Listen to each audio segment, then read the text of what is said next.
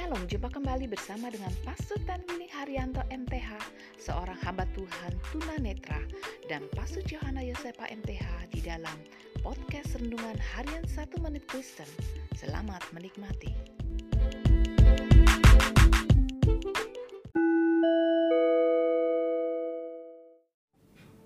Shalom saudara-saudara yang sangat berharga di hati Tuhan. Firman Allah hari ini mau mengingatkan kepada kita bahwa ada banyak orang-orang di sekeliling kita yang sedang menangis.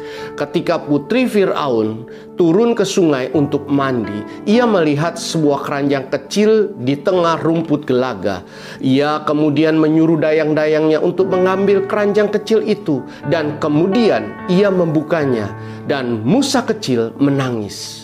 Hari ini, sadarilah ada banyak orang-orang di sekeliling kita yang sedang menangis. Mereka memerlukan Allah yang dapat menghapus air mata. Mereka memerlukan Allah yang dapat memberikan jalan keluar.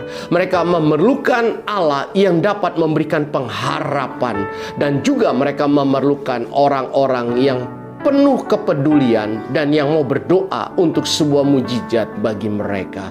Hari ini jadilah anak-anak Tuhan yang penuh belas kasihan dan yang mau berdoa untuk sebuah mujizat bagi mereka.